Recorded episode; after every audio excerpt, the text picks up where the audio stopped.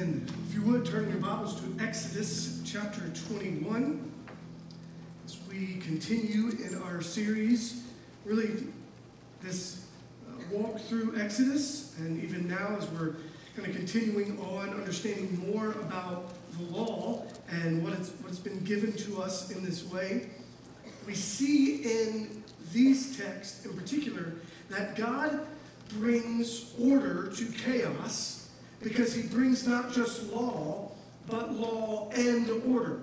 So law was really brought in the Ten Commandments, right? And so now there's the order of things. How does that play out? How does that flesh out?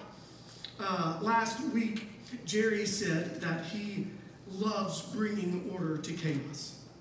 And what he really meant is that he likes bringing order to Chad.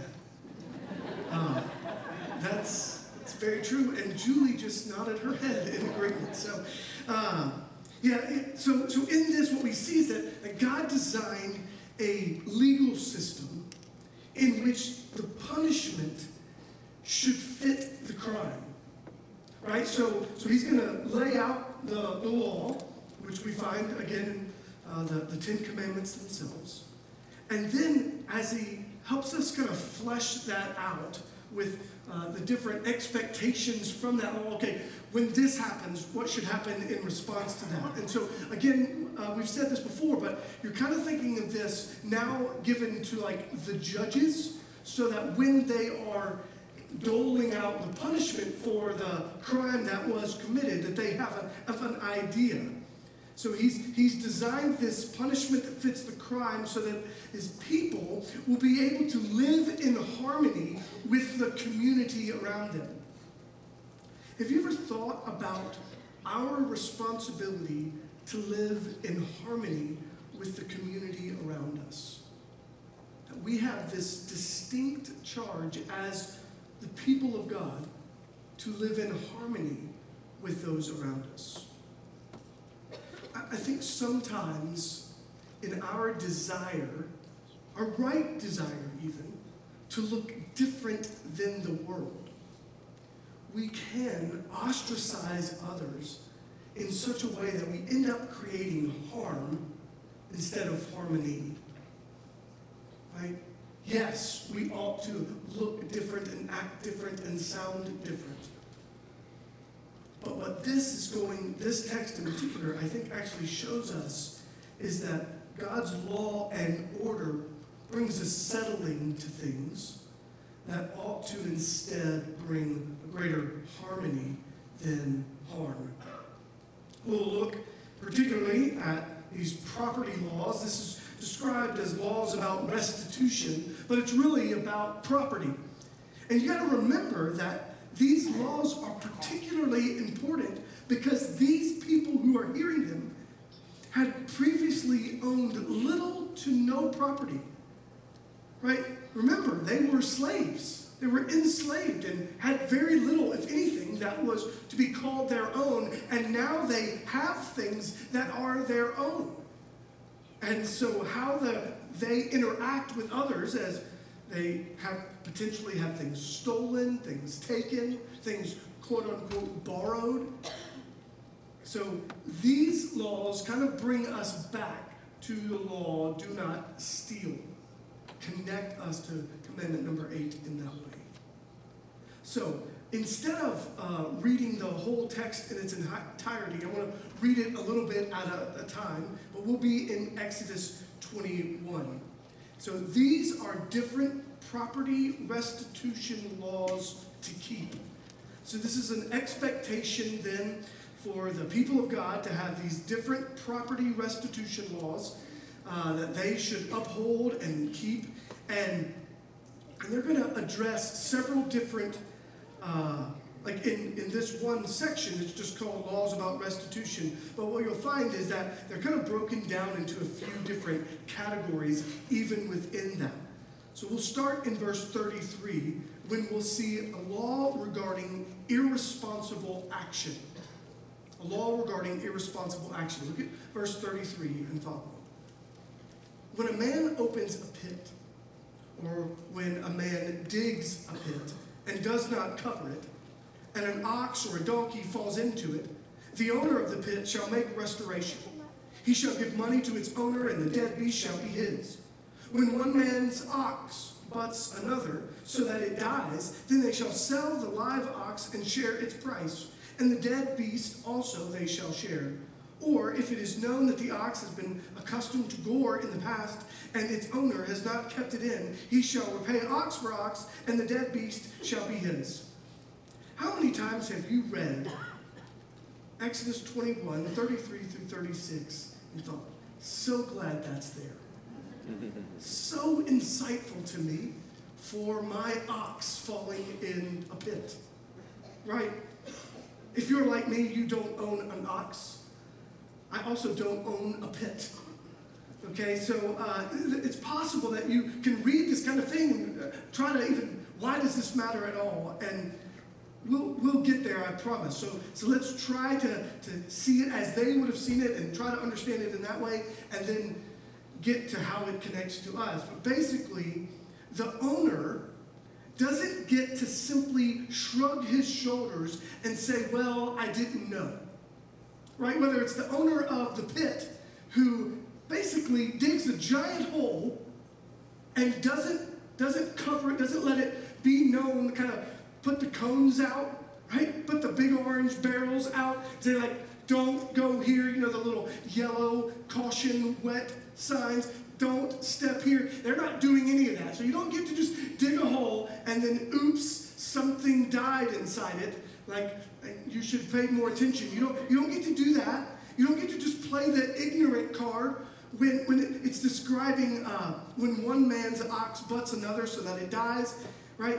If, if you knew that the ox had been accustomed to this kind of, man, this was a, a mean ox. You know what I'm saying? Like, uh, again, maybe you don't have an ox, but uh, you got a, a, mean cat. Every cat is mean, so you probably have that one. Uh, oh, I know. I just, I just, I did it. Very. I was gonna say I'm sorry. I'm kind of sorry. Uh, just go with me, okay? Like you, you have a mean animal, and in that, like you can't just say, "Oh, I didn't know." He's only mean to people, all right? Or he's only mean to all the other creatures on the planet, right? You don't just get to play the ignorant card. He, he was, in fact, the owner in this case was actually being irresponsible. Now, now why is this important? You see, if, if this matters in digging a hole that you don't cover up or, or protect people from, or if, you know of this overzealous ox, wouldn't, wouldn't we deduce that that also makes sense in our life when our tree falls on our neighbor's house? And when the, the suggestion is that we do not pass the buck or shift the blame, but instead that we would take responsibility for what we cause. Now, it certainly could be an accident, right? But we, we've got to hold on to not shifting blame, because we're going to get to that. In fact, when we will connect in, in just a few minutes this text to something in the New Testament. So remember, don't shift blame. Don't, don't play the ignorant card. Don't deny that this really happened. Don't just pretend that the hole wasn't there, that you didn't dig it. Don't pretend that you didn't know about your mean ox, right? So, this is a law regarding irresponsible action and how restitution should happen from that. In addition, there's a law regarding theft. Right? Look at uh, chapter 22, verses 1 through 6. If a man steals an ox or a sheep and kills it or sells it, he shall repay five oxen for an oxen, four sheep for a sheep. Time out. No idea what the significance of five oxen or four sheep. Don't get caught up in why five and four instead of five and five or four and four. It's just abundant more, right? Okay, so verse 2 If a thief is found breaking in and is struck so that he dies, there shall be no blood guilt for him. But if the sun has risen on him, there shall be blood guilt for him. He shall surely pay. If he is nothing, then he shall be sold for his theft. If the stolen beast is found alive in his possession, whether it is an ox or a donkey or a sheep, he shall pay double. If a man causes a field or a vineyard to be grazed over, or lets his beast loose it feeds in another man's field, he shall make restitution from the best in his own field and in his own vineyard. If fire breaks out and catches in thorns, so that the stacked grain or the standing grain or the field is consumed, he started the fire, he who started the fire shall make full restitution. All right, so this is this is a lot of different stuff in a few different verses, all these different scenarios or, or kind of hypothetical situations. Some of these make you wonder uh, was this written because it happened?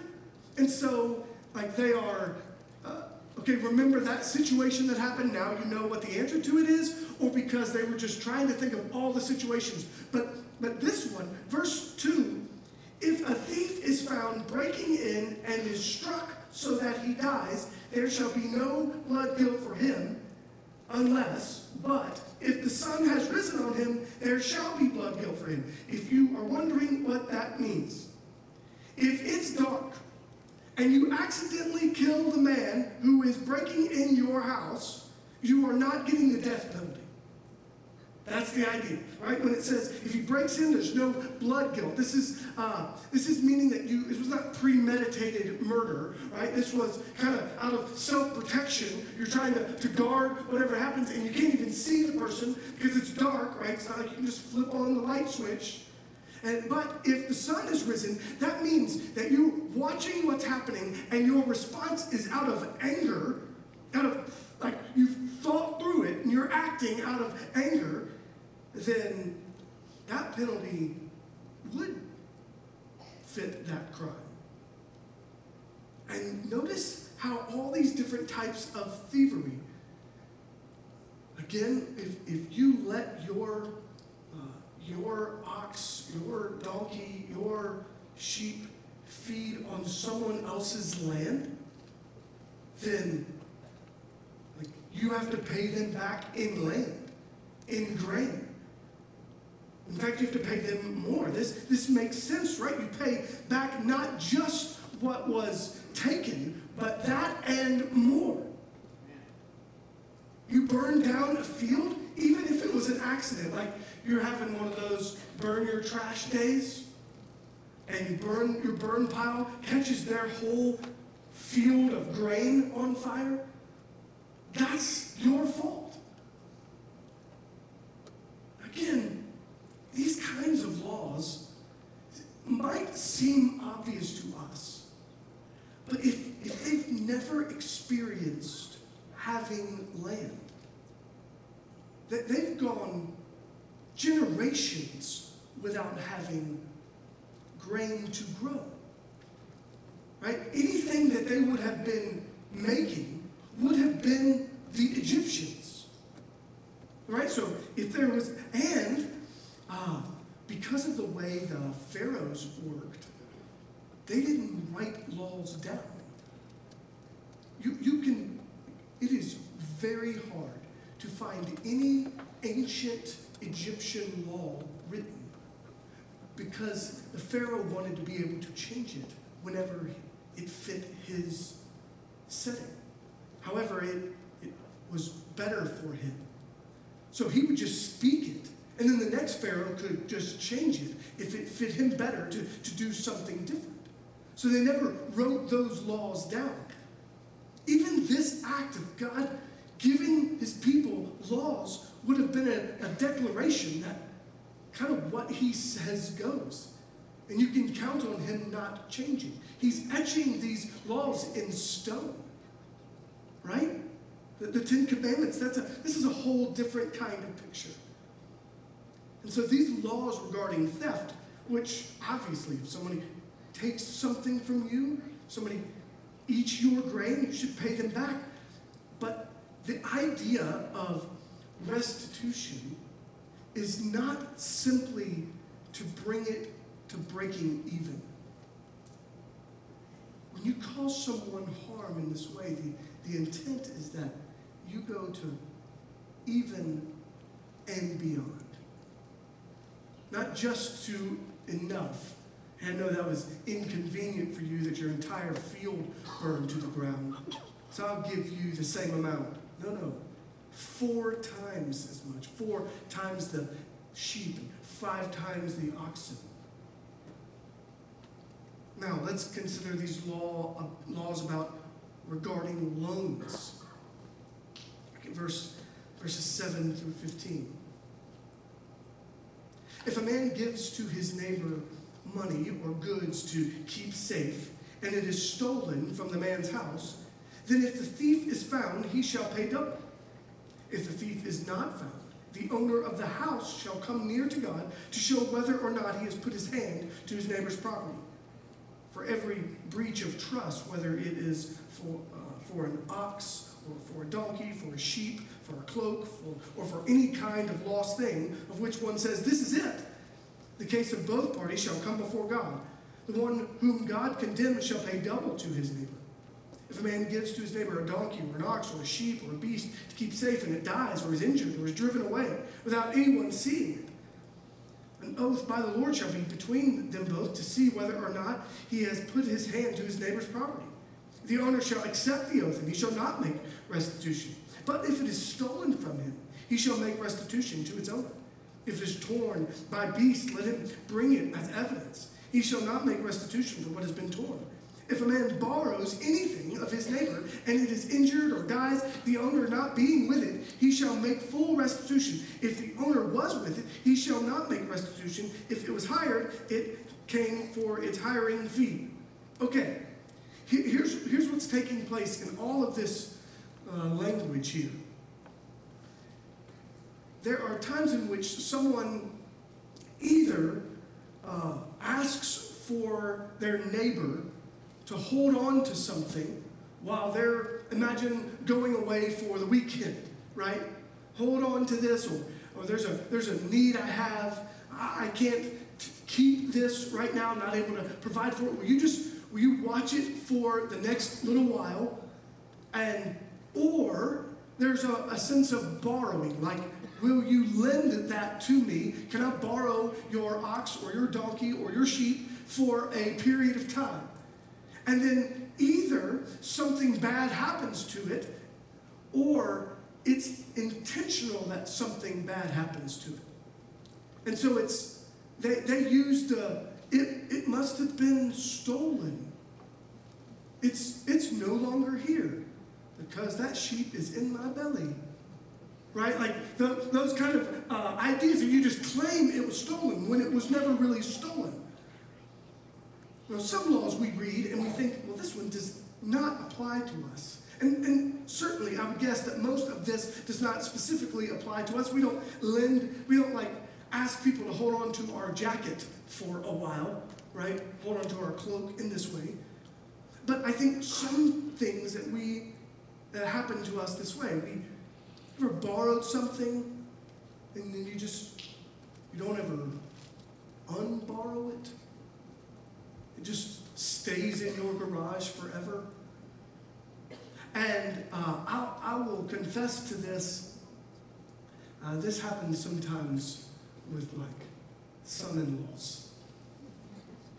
You borrow something from your father in law, and then turns out you're still pressure washing your driveway with that thing that you borrowed six years ago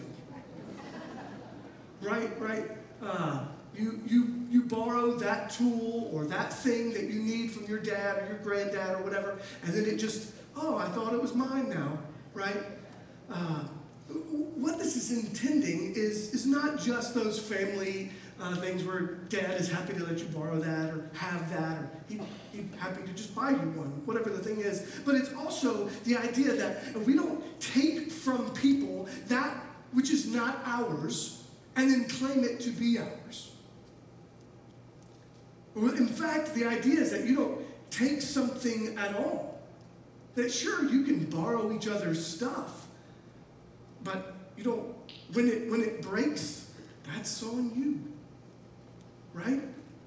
You don't just say like, oh, sorry.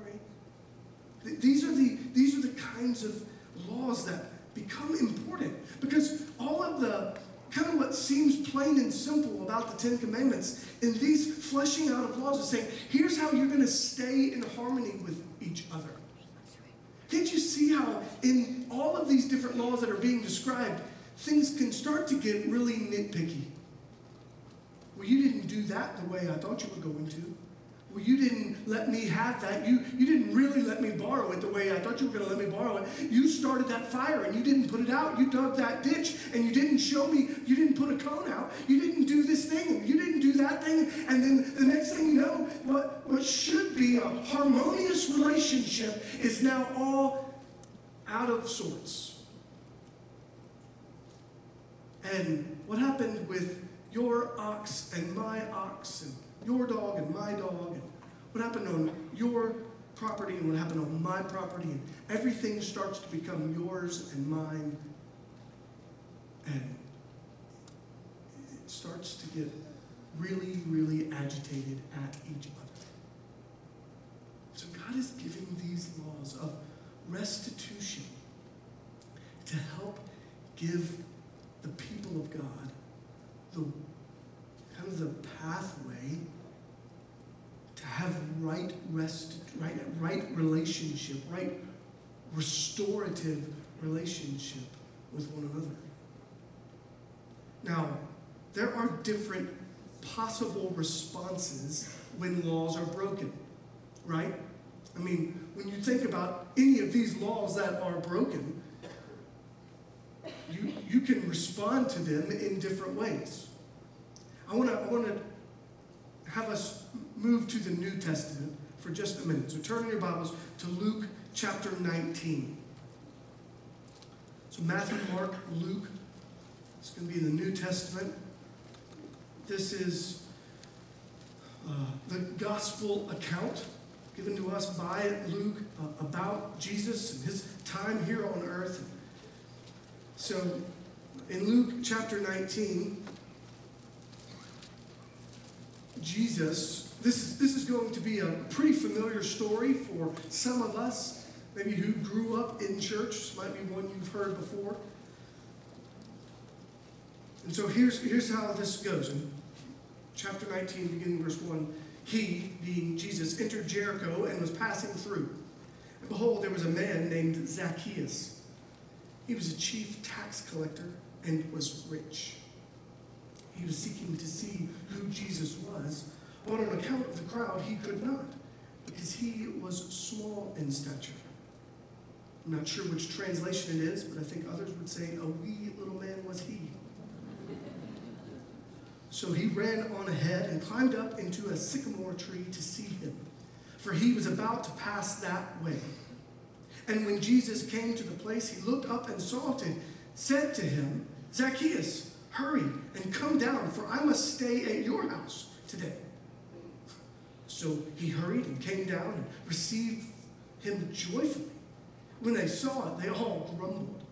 He has gone in to be the guest of a man who is a sinner. Zacchaeus stood and said to the Lord, Behold, Lord, the half of my goods I give to the poor. And if I have defrauded anyone of anything, I restore it fourfold. Jesus said to him, Today salvation has come to this house, since he also is a son of Abraham. For the Son of Man came to seek and to save the lost. So there's a lot of backstory that we may not be able to get into entirely, but Zacchaeus, being a tax collector, was one who, even described as a chief tax collector, was kind of like uh, at the top of the, the pyramid scheme, right? So not only was he the one cheating others, but he was getting other people to cheat others on his behalf that he might get their extras also. Okay, this is this is what he's doing. This is what he's uh, the the law he's clearly breaking. He's stealing from others, and really there's, there's a couple ways to, to look at this. Jesus had by the, by the religious people are thinking he should be talking to us. He should be spending time with us. But instead, he's going to ask this chief tax collector to come down from a tree, go to his house, and have a party with him. And they are not happy, verse 7 says. They saw it, they all grumbled. He has gone to be the guest of a man who is a sinner. It seems like in that moment, they are, I don't know if they're denying or their own sin or blaming someone else for sin that exists, but one possible response to breaking of law is to deny and blame. Right? They're, they're denying what's really going on in the situation. They make a bigger deal out of the fact that Jesus is with the sinners than that Jesus is in their presence at all. I, I think of this when the first sin happens. How do they first respond to the breaking of law? It's blame, immediate. It's passing the buck verse 8 of Genesis 3. You don't have to turn there, but it says, When they heard the sound of the Lord God walking in the garden in the cool of the day, and the man and his wife hid him, themselves from the presence of the Lord God among the trees, the, the, Lord God among the trees of the garden. But the Lord God called to the man and said to him, Where are you? He said, I, I heard the sound of you in the garden, and I was afraid because I was naked. I hid myself. God said, Who told you you were naked? Have you eaten from the tree of which I commanded you not to eat? The man did not say, Yes. He says, the woman whom you gave me, she gave me fruit, and I ate it. So the Lord God says to the woman, Why have you done this? She doesn't say, I'm sorry, Lord. I did that thing you told me I wasn't supposed to. She says, The serpent deceived me. I don't know if you noticed this, by the way. Adam gave two sources of blame. This woman who you gave me. Really, God, this is your fault. I don't, I don't know if that's ever happened to you, but that feels like really dangerous waters to be in. But, but both are problematic. Shifting blame to someone else something else? Even shifting blame to God Himself?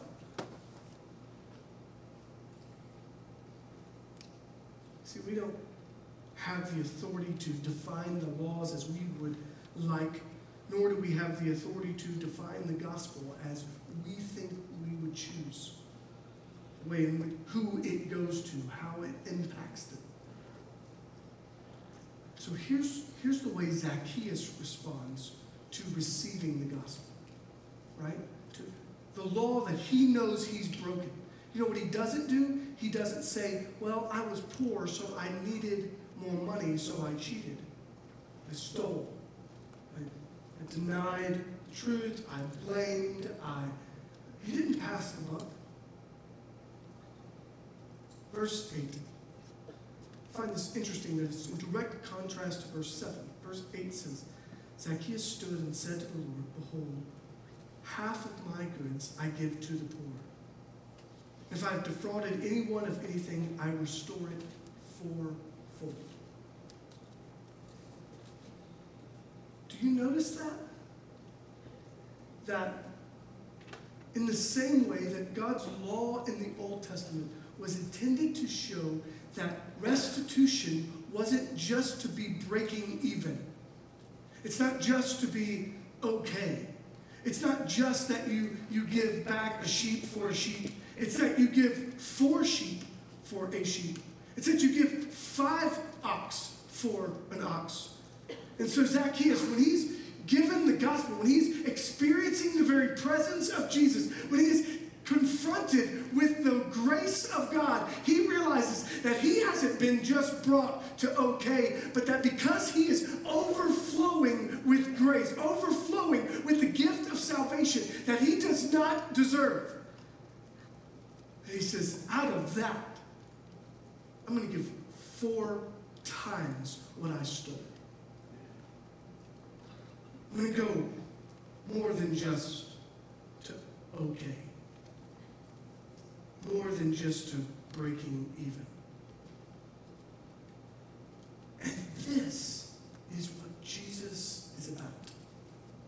How do we know?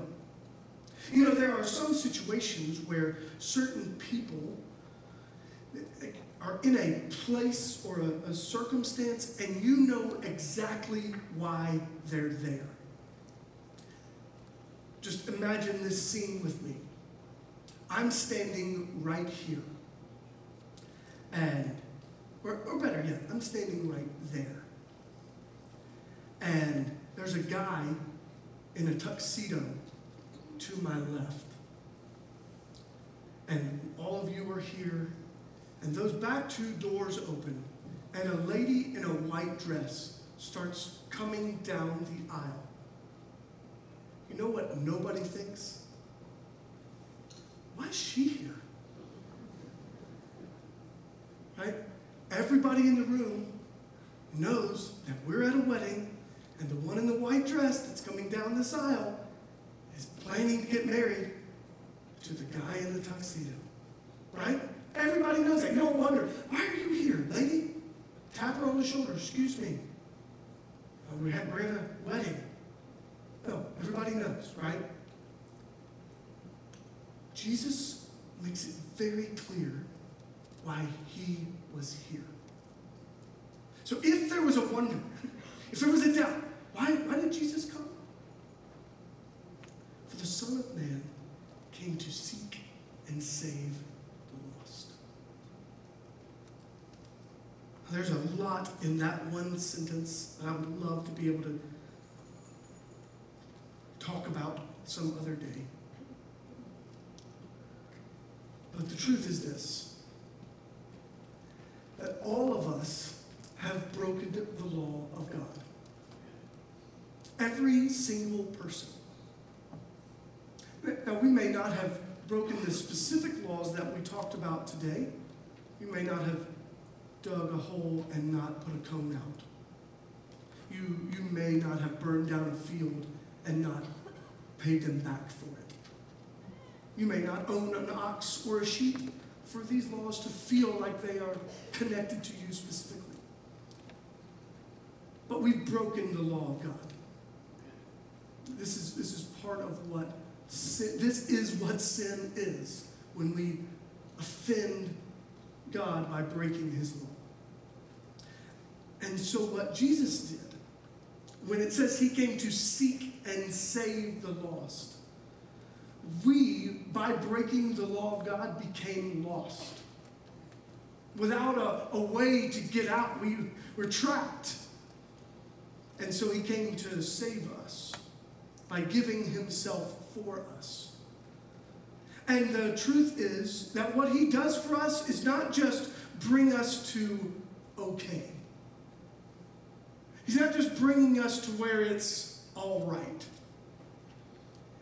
He takes us to this grace filled cup that is overflowing with blessing, to the place of salvation, to the place where we are restored, made new, made better than new. Right? Even think about the, the baptism we just saw.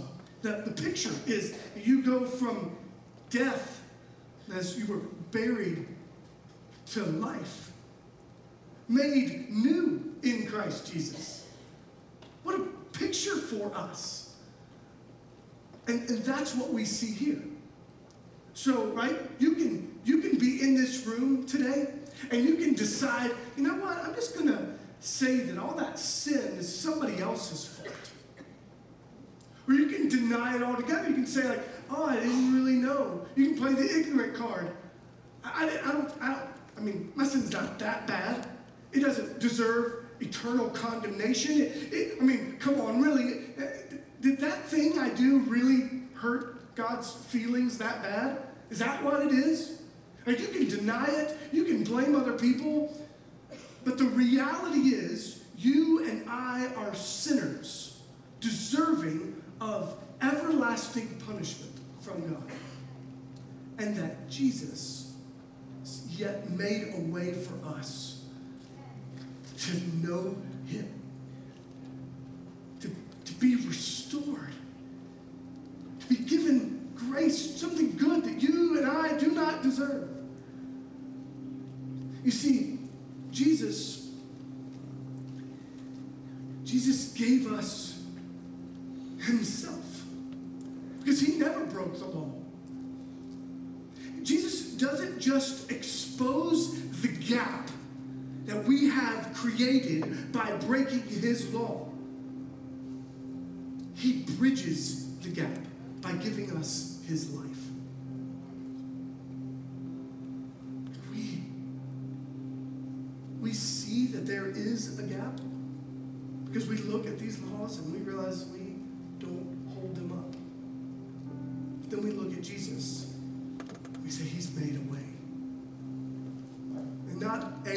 Like there's multiple options.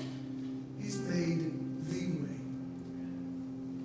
The one and only way. And so if you have never trusted in Jesus, then I would urge you to follow in the footsteps of our brother today, live out that same testimony, and today, would you trust in Jesus? Would you turn away from your sin and yourself and your stuff and, and repent? And would you, would you see that the Lord will restore you? Not just to okay, but to overflowing. In just a minute, when we stand to sing, there will be some right here to my left love to talk to you about that. Again, maybe, maybe this is a new concept for you. Maybe this is something you have heard seemingly dozens of times. And you, maybe today's just the day you're ready, right? You're ready to trust in Jesus, to surrender your life to Him. To do that today,